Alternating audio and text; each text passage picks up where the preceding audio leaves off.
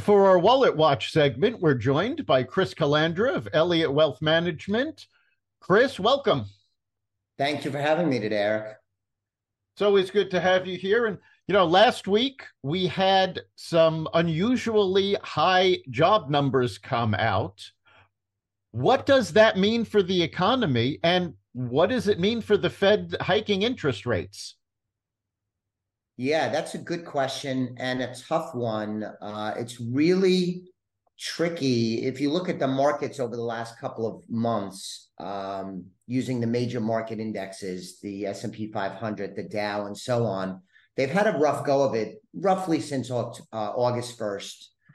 And I think part of it is because earlier on, the Fed raising interest rates to bring down inflation, that was kind of the easy part of the game. Everybody knew they had to do it. It was pretty much a clear path. I think now that they drove down inflation a considerable amount, it becomes much more tricky a decision-making matrix. And that has weighed on the market the last couple of months. Should the Fed raise or not raise is a much trickier proposition than a few months ago when it was, should they raise a half a point or 3/4 of a point? So the stakes are higher and the decisions are tougher. So with the great jobs number or surprisingly good jobs number, it, I think, increases the difficulty of the Fed because the good, strong job market historically, if you read an economic textbook, should be inflationary. But we brought down inflation over this last stretch without harming the job market, which has continued to be pretty good. So I think it's pretty unclear what the Fed should do to tame inflation even more and not do undue harm to the economy. So I think it's really, really a tricky position that the Federal Reserve is in. Let me just add one final point, and this is a little political, Eric, but I know you're not shy about that. One of the things that's consistently happened for, you know, almost a year now, I don't know exactly how long, but about a year, is the government reports very good job numbers. And then the next month, they revise those numbers down. And the political conspiracy theory, I'm doing air quotes, is that it allows the Biden administration to say, hey, look, we got great job numbers. Look at how good Bidenomics is doing. And then they revise them downward the next month. And then often 2 months later, they revise them down even more. But by then, people aren't paying attention, and it's not going to be on your cable news or network news when they do the revisions downward.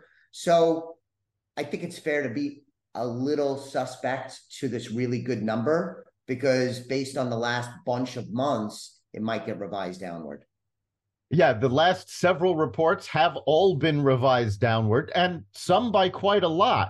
So we do need to see that. And of course, the Fed, you know, inflation, while better than it was, has gone back up a little bit. So the Fed is stuck with the problem of how do they tame inflation without pushing the economy into recession?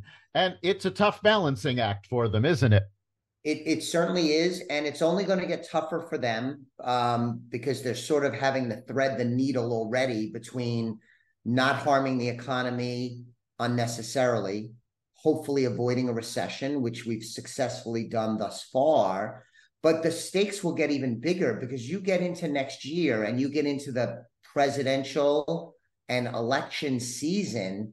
Overlay this really difficult landscape for the Federal Reserve with the political pressures, it is only going to get harder for them from here on out.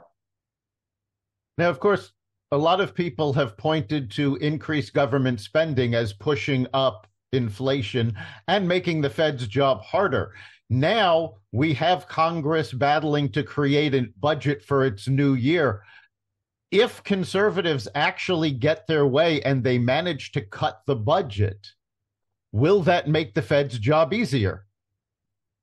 Yes, I believe it will make the job of the Fed easier. I believe it's not topic number one that's weighing on the markets and the economy, but I think it's it's seeping into everyone's mindset that this debt that the U.S. has is getting very serious. Now, we've heard this before, so it's a little like the girl that cried wolf, right? Because you could go back to the Obama administration and you could hear, especially Republicans, talk about the sky is falling because of the debt, and nothing really bad actually happened. But the acceleration of the debt is very alarming to a lot of people, including me as a citizen. And then the deficit, the amount of revenue bringing in to the U.S. government is at or near all-time highs, but the spending continues to outpace the intake of monies to a point that it is fiscally reckless. And I think a lot of reasonable people, not firebrands on one side or the other, can agree that, you know, this just cannot go on. But how you stop it, how you stop these politicians is the tricky part. So long-winded, but yes, I believe if Congress and the administration can demonstrate some financial restraint, I think it would make things modestly easier for the Federal Reserve to negotiate through the difficult position they're in. Yes, and while the debt has not caused the sky to fall, unlike previous times, we've actually had our debt downgraded by the credit agencies this time. Yes, and it's the thing that, yes, you know, the amount of debt the U.S. has not hurt us badly. We could debate whether it has put a cap on GDP growth. I mean, there's some really good research out there that indicates countries that have excessive debt can't grow very fast. And over the last generation, the U.S. economic growth output has slowed as compared to previous generations. So there's a lot of research to indicate that there's a relationship between the two. But at some point, you could break something, and the amount of debt, the deficits, and the fiscal irresponsibility, it could be a wham bam in a moment. You have a crisis kind of thing. So far, we've kind of skated by, and some people, I think, can get lulled into, well, hasn't been a problem, isn't a problem, don't worry about it, that's a later. But something could happen that all of a sudden it comes to a head, and that will usually be in a very unexpected way, history shows, and it could be epically bad. I'm not forecasting that. I don't go to bed worried at night for some crazy bad event, but it does factor into things, because when you look at these numbers, the government is simply spending way too much money. All right, that's our Wallet Watch segment. Thanks for being here, Chris. And that's the Raw Naked Truth. You can catch every episode of the Raw Naked Truth at xvadio.com/podcasts, the Apple Podcasts app, Google Podcasts, Spotify, iHeartRadio, Audible, Amazon Music, and other platforms that respect freedom of speech. We'll see you next time.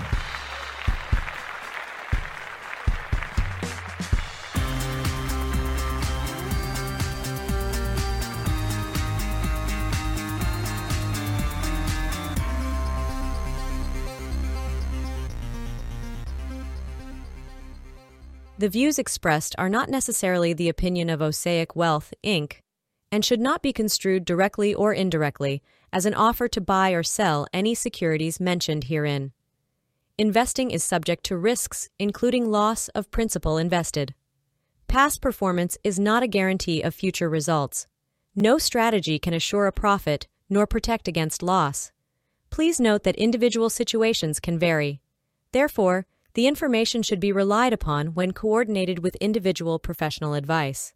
Please note, the information being provided is strictly as a courtesy. When you link to any of the websites provided here, you are leaving this website. We make no representation as to the completeness or accuracy of information provided at these websites. Nor is the company liable for any direct or indirect technical or system issues, or any consequences arising out of your access to or your use of third-party technologies, websites, information, and programs made available through this website.